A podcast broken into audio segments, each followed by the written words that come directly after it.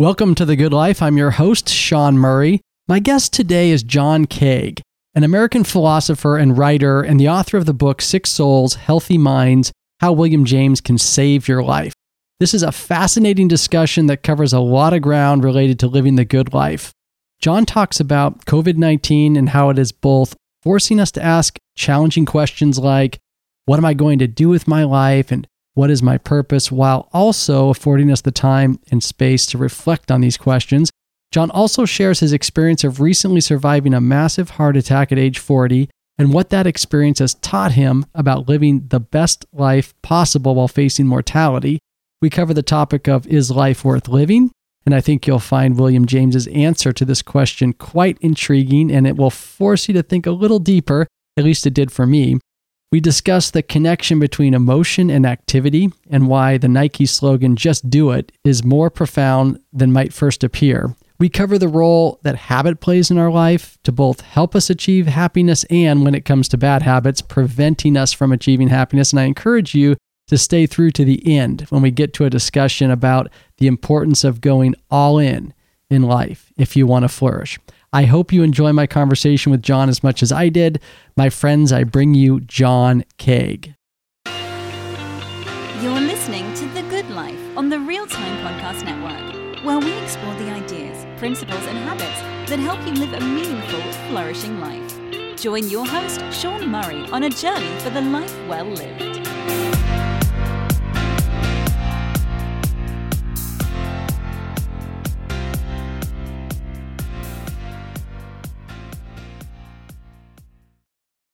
John Kaag, welcome to the good life.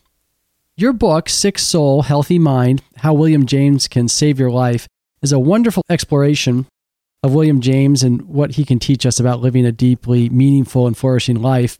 I'd like to start by asking you how James might advise us as we all try to navigate through COVID. You know, for many of us, our lives have been disrupted.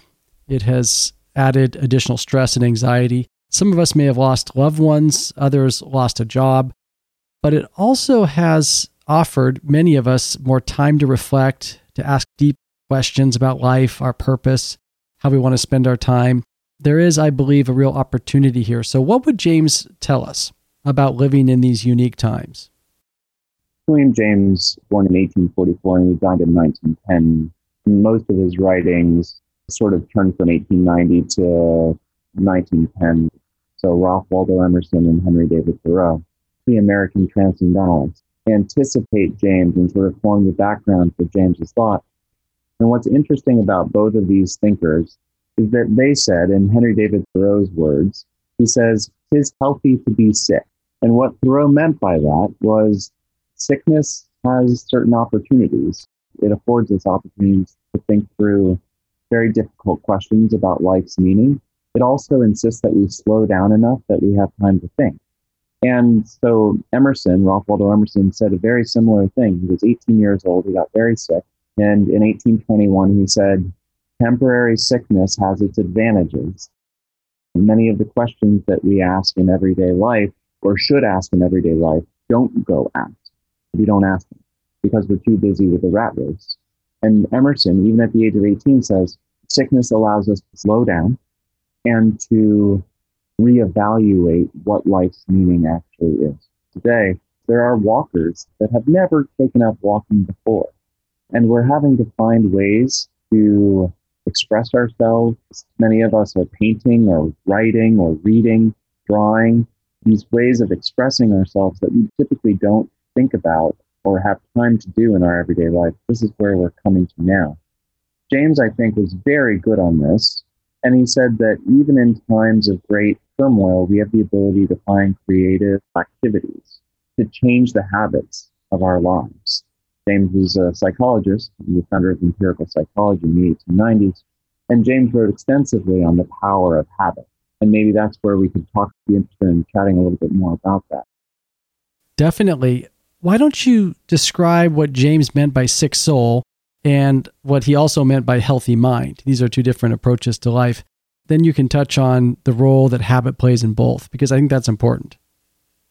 The sick souled person is a person who looks at the universe and who sees the universe as something alien to him or her. as something that is ill fit to them. And the healthy minded, according to James, is the person who looks out and sees the universe as a sort of personal, caring vow, as something that is fitted to their purposes.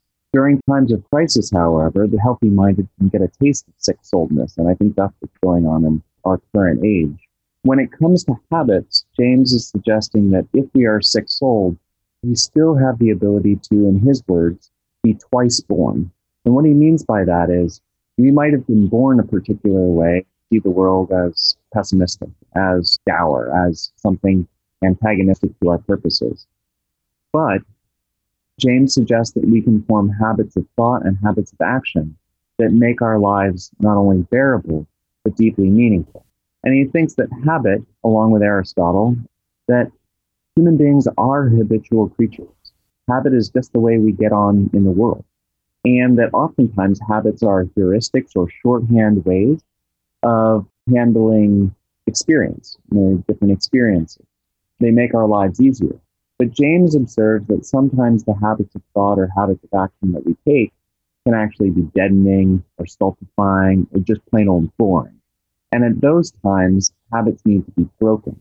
And I think that James is interested both in the ways that habits can be formed and creatively or meaningfully, but also the way that habits can limit us and the necessity to break them at particular points. James was famous in an late 1890s talk, which he entitled Talks to Teachers. He says that Norwegian women of that day and age were used to staying at home and that they were, quote, fireside tabby cats. But that when they took up Nordic skiing in the 1890s or in the early part of the 20th century, they became fierce warriors. They did something difficult, they changed their habits, and in so doing, they changed who they are. And I think that that's what James's challenge for us these days. So when we're depressed or when we're feeling cooped up or when we're feeling like there's nowhere else to go, James says, quote, be not afraid of life and change your life you almost always have the ability to do that, even if it's in very small ways. You talk in the book about one of James's ideas, which really struck me, which was when you feel the need to change, it's almost like the Nike slogan, just do it. You might need to break out of that habit if you're in a habit that's detrimental. It's the act of will and just taking that step. Sometimes it's even a physical step some kind of physical movement that lifts the spirits and gets you moving and gets you back in touch with becoming more one with your environment and aligned with it as opposed to being out of it. And I found that it's true in my life too. And I just think that's really powerful. I think so too. And I mean, it's backed up or it's grounded in James's theory of the emotions.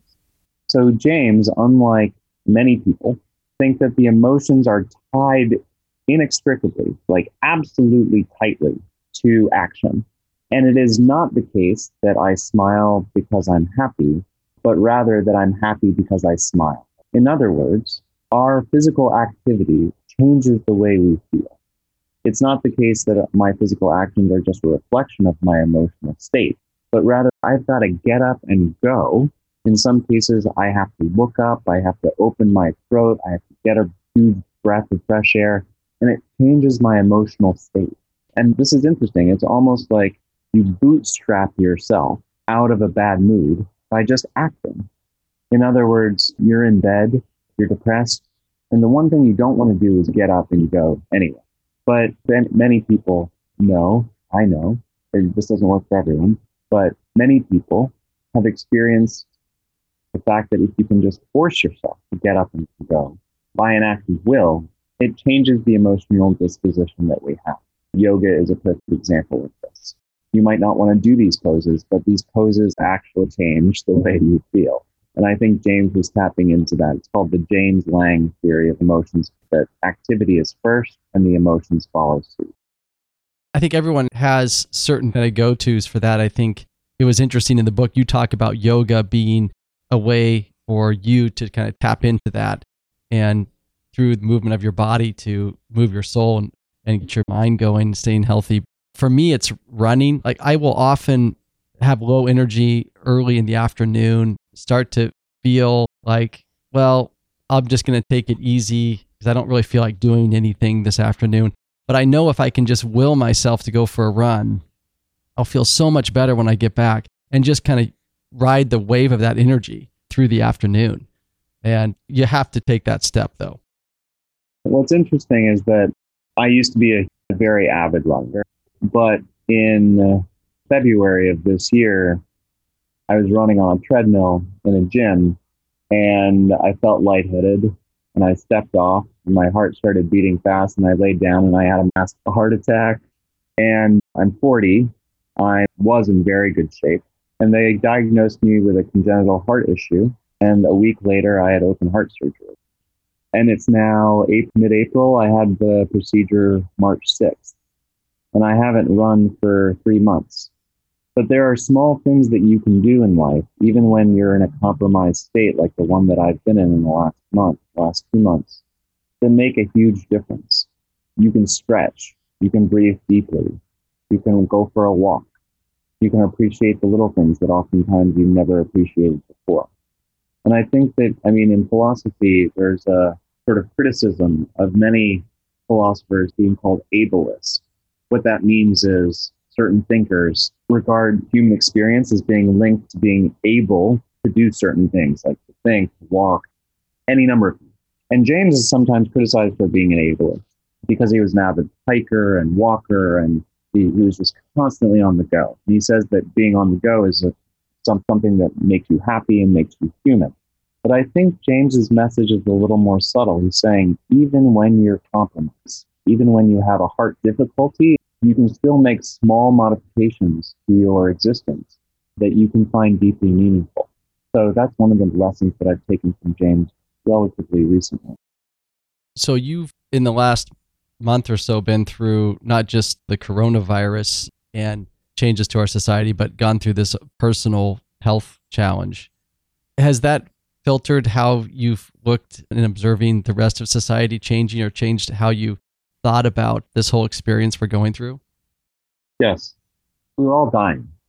I mean, the fact of the matter is, is that we're all on the way to the grave, which sounds pretty darn bleak, but it's the truth of the matter. And the question in life is, how are you going to deal with that? Soren Kierkegaard, who's a Danish philosopher writing the early 1840s, said, I have a question. What am I to do with this life? The central question is, what am I to do? And that's the question that we're all faced with. I think having a heart attack at the age of 40 when you think that you're quite fit can be a wake up call. I think having friends who are stricken with COVID 19 and who either die or who are very, very sick is a wake up call. Albert Camus says in The Myth of Sisyphus, he says there is but one serious philosophical question, and that is suicide, which most people are like, oh my God, he's such a depressive.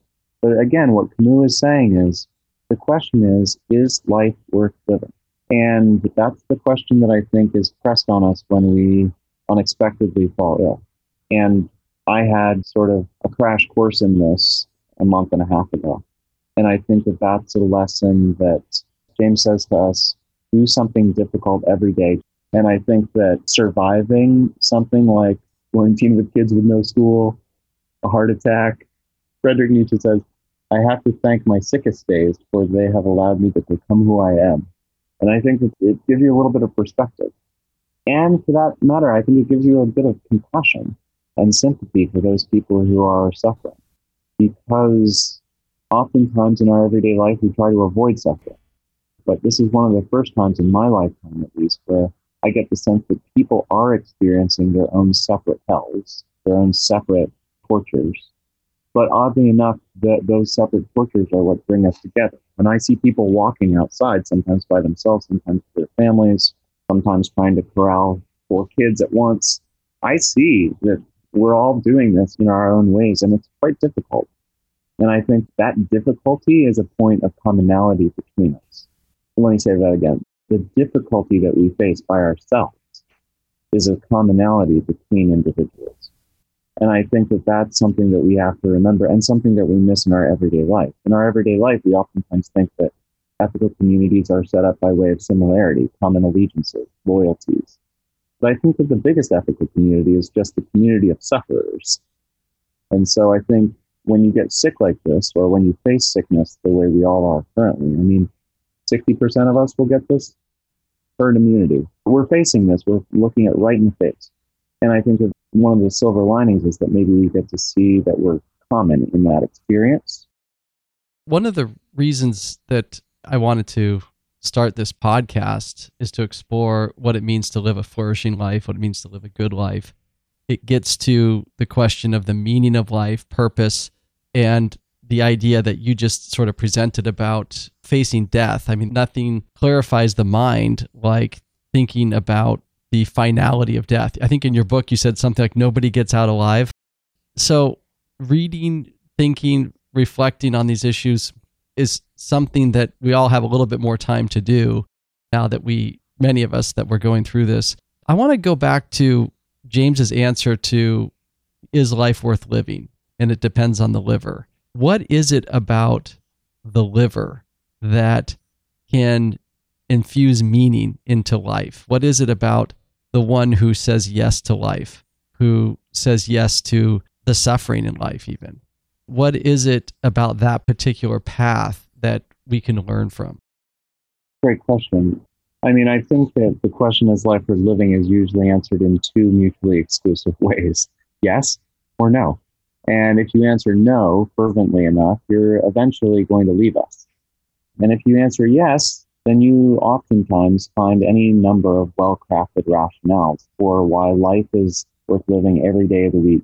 Okay? You find some sort of absolute answer to this question, which is what many philosophers in the history of Western philosophy have done. So, for example, Leibniz, Gottfried Leibniz, says that we live in the best of all possible worlds. Christian theologians like Aquinas or Augustine say that God is in charge, and heaven forbid we ever destroy God's creation. Immanuel Kant says something similar. He says we're all rational beings, that human life is always worthwhile if we have our rational capacities. These are all absolute answers.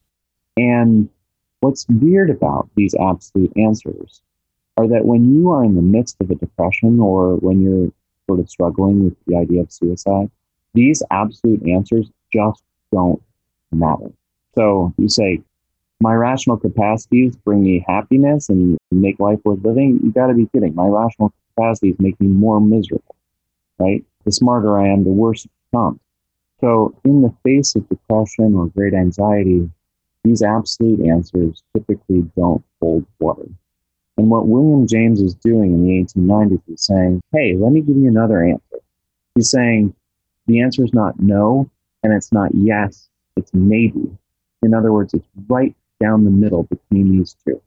And he's saying it depends on the liver. And you can take this in a number of different ways, which I think are interesting. First, James is not saying that life is absolutely worth living, including on Sundays, okay, every day. He's not saying that. He's saying it's up to you to determine life's worth, always. That's the absoluteness. In other words, each of us has the ability to determine what life's meaning will be. Maybe life is worth living, it depends on the liver, is an answer that's right down the middle between yes and no. And what James is saying is maybe it depends on the liver. He is not saying to any of us that life's worth is absolute. There might be people who experience such trauma or experience such psychic disturbance that life is not worth living. And to those people, James is going to concede. He's going to say, I don't fully understand your experience. It may seem like life is not worth living to you, and I have to respect that. But he's also saying to us that almost always life is up to us, and the meaning of life is up to us. So when I'm up on Brooklyn Bridge looking over the edge, and somebody comes up to me and says, Life's definitely worth living, I turn around to them and I say, Come on, you don't understand me. And maybe I'll jump just to prove them wrong. Okay. But if I'm up on Brooklyn Bridge and somebody comes up to me and says, hold on, maybe life is worth living, it depends on the liver. First of all, at least it respects me as a human individual, right? Or as a, somebody who's experiencing something real. It says maybe. But this individual who's coming up to me is saying, hey, maybe life's possibilities are still out there. Maybe you have options. Maybe tomorrow is a different day right? Maybe you have the ability to change your life. And I think that this answer is more convincing oftentimes than a simple yes. And the, the reason is, is that it gives us freedom or it gives us power. And oftentimes, when we uh, are feeling depressed or anxious, we feel powerless. And what James wants to do is to give that autonomy or that freedom back to us and say, create your life. Be not afraid of life, right? Tomorrow is another day. And I think that that's a message that I found very, very useful in my own life and one that I've tried to pass on to readers. There's also a way that James says at the end of this talk, Is Life Worth Living, which he gives to the YMCA in 1895, Cambridge YMCA in 1895, responding to a number of suicides on Harvard's campus at that time. He says at the end of that talk, he says, if you are not satisfied with the maybe, quote, maybe, consider all of the maybes of life and how they make life meaningful. And I've oftentimes thought to myself, what do you mean by that? Like, what? How does how do the maybes make my life meaningful? And I think it's something like this. When I ask my students what the most meaningful things in their life, they say, well, it's music, or it's relationships, or it's playing soccer, or it's some experience. And I've thought over the years that this is where the maybe fits in. That when I say something like, if you knew how the soccer game is going to go, they say no. And I say, if you knew the outcome of the soccer game, would it be a meaningful thing for you? No, they say. And I say, well, so you're saying that you're playing because of a maybe. Maybe I'll win, maybe I'll lose. I have to engage to see how it goes. And they nod, they say, yeah. And I say, how about music? If you knew how every chord was going to play, like it was some sort of like phonograph or some sort of recorder, would it be enjoyable? And they say, no. Okay. And I say, well, maybe is there too. Maybe it goes one way, maybe it's another. It's up to you. How about when you fall in love? How about when you have friends? If these things were planned out in advance in its deterministic fashion, would you find them meaningful or significant? No. So I ask them about relationships. I say, what about the meaning of relationships? Doesn't that also turn on the maybe? And they say, yeah, I guess so. Yeah. So I think James was saying that the universe is shot through with what James would call contingency or chance, and that our lives are too. And the task of life is to make the chances of the universe are the opportunities that we have. And that's something that I think James is very good on.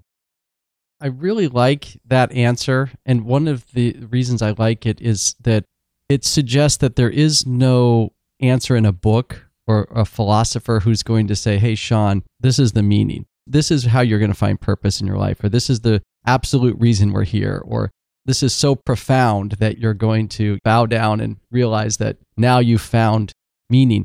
What it's saying is, hey, Sean, you've got to work hard to figure out for you what that meaning is in your life, given your situation and experiences and the maybes in your life that you are going to go out and try to realize. And this sort of gets to something that I keep coming back to around meaning, which is creation and art. And I'm going to just go back to your other book briefly. I know this podcast is mainly about sick souls and healthy mind. And I want to encourage the audience. There's John's other book, Hiking with Nietzsche, that I've read is also very good.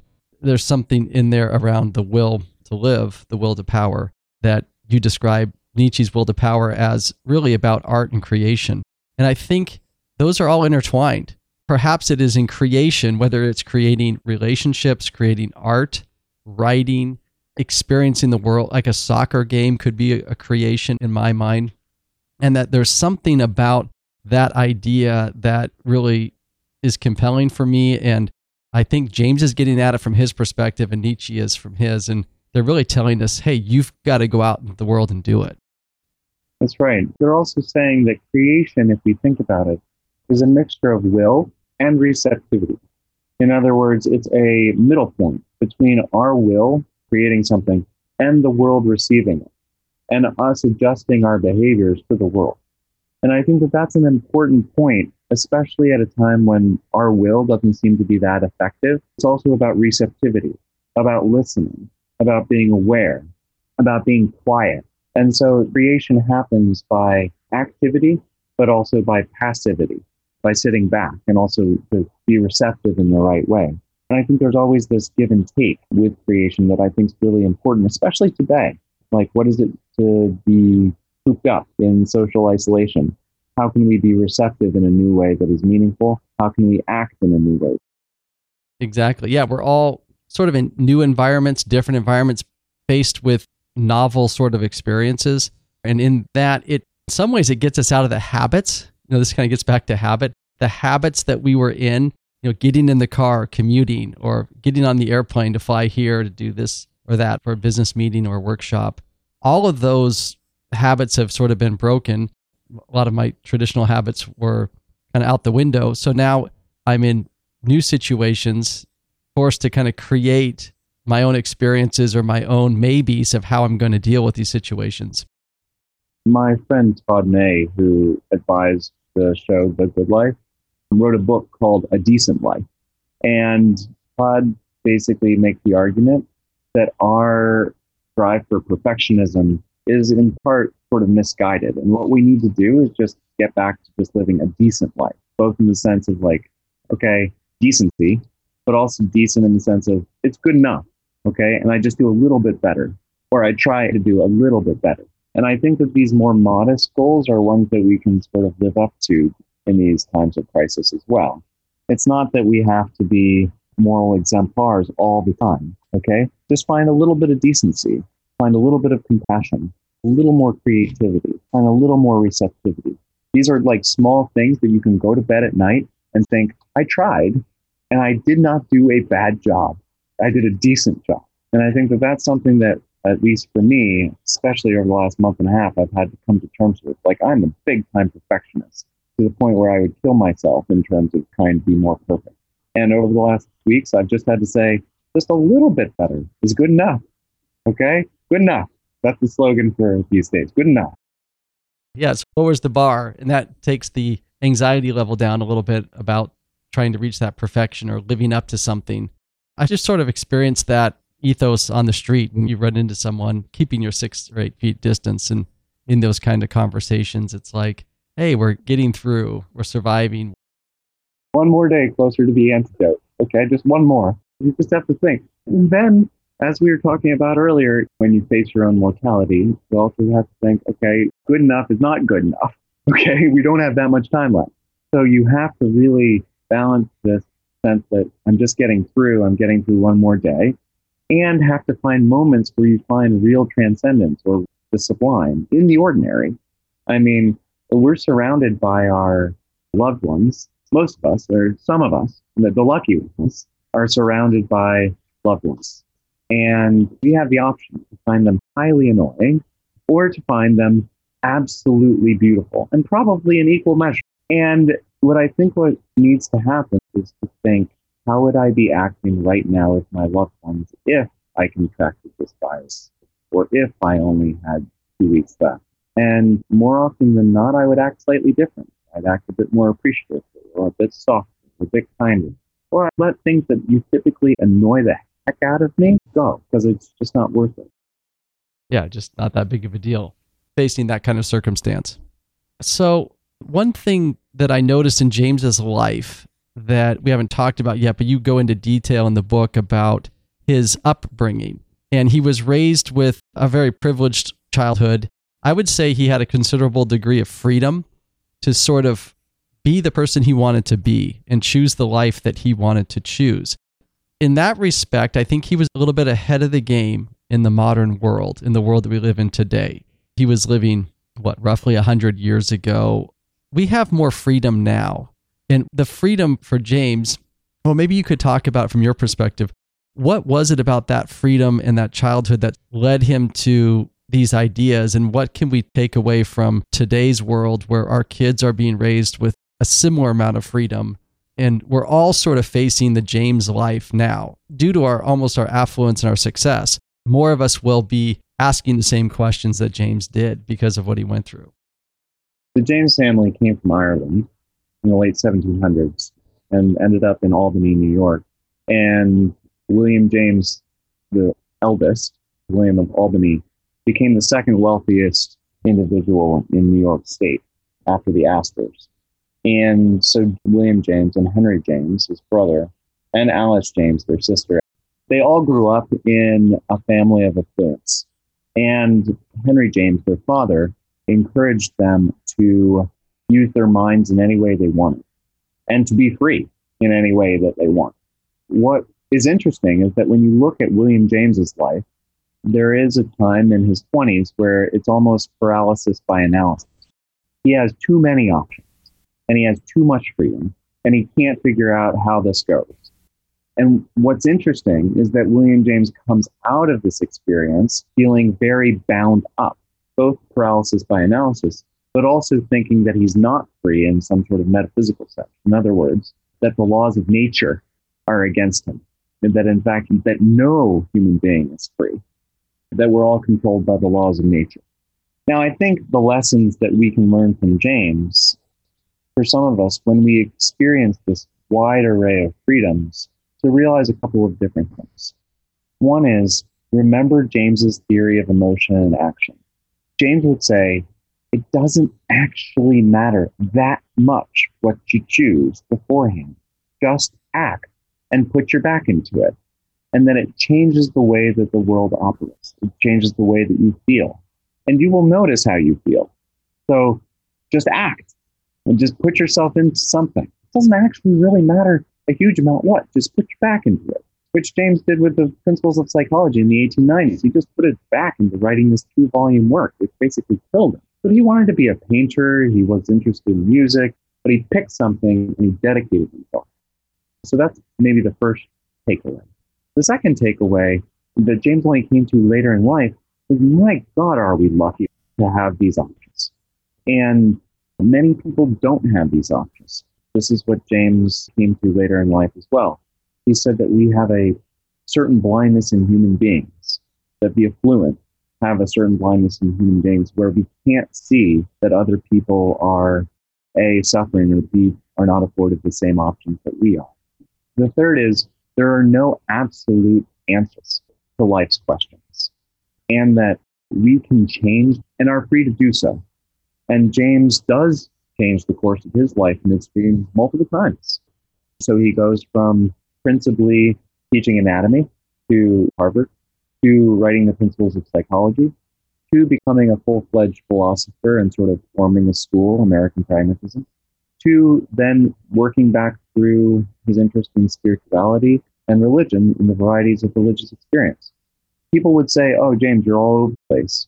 But one of the beautiful thing about James's work is that he was all over the place, but that he put his back into everything he did. I mean, that was quite clear. And I think that that's something that we can take away. There's a wonderful passage in the book. I think it relates to what James is saying about put your back into something. I'm going to read it. You quote it. It's James. He says, Wherever a process of life communicates an eagerness to him who lives it, there the life becomes genuinely significant.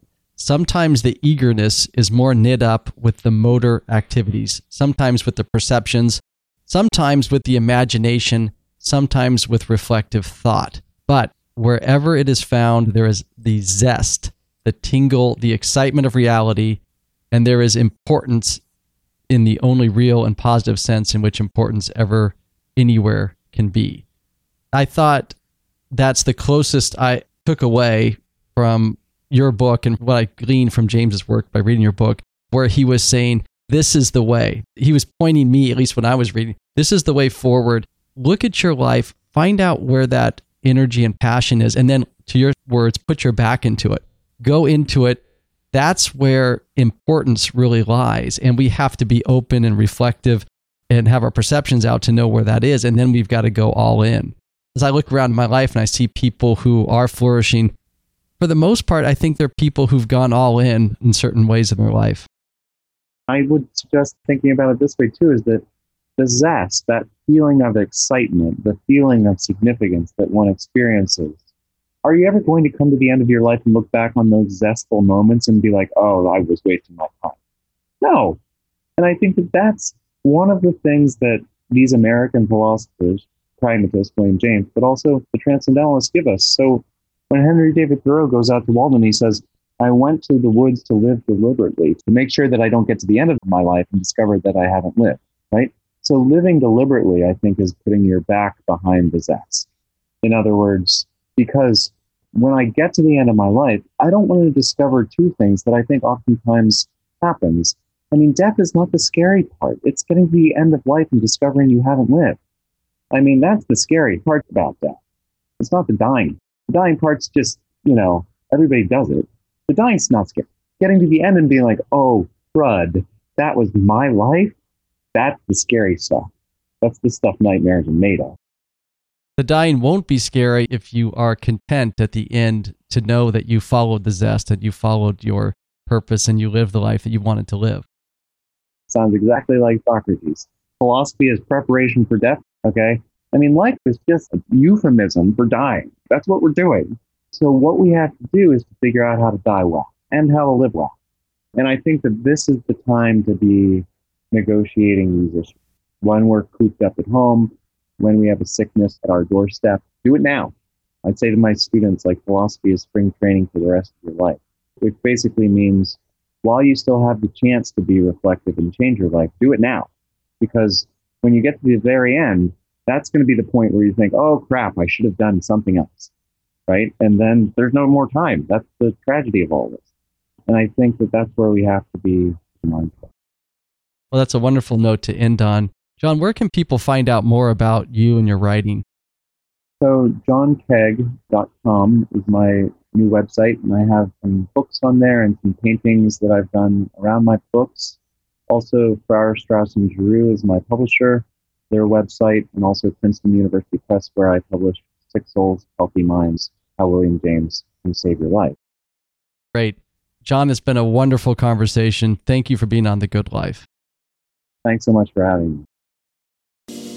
Thanks for listening to the Good Life podcast. If you liked the show, please subscribe, provide a review in Apple or Spotify, and visit our website at seanpmurray.net. Until next time, have a wonderful week.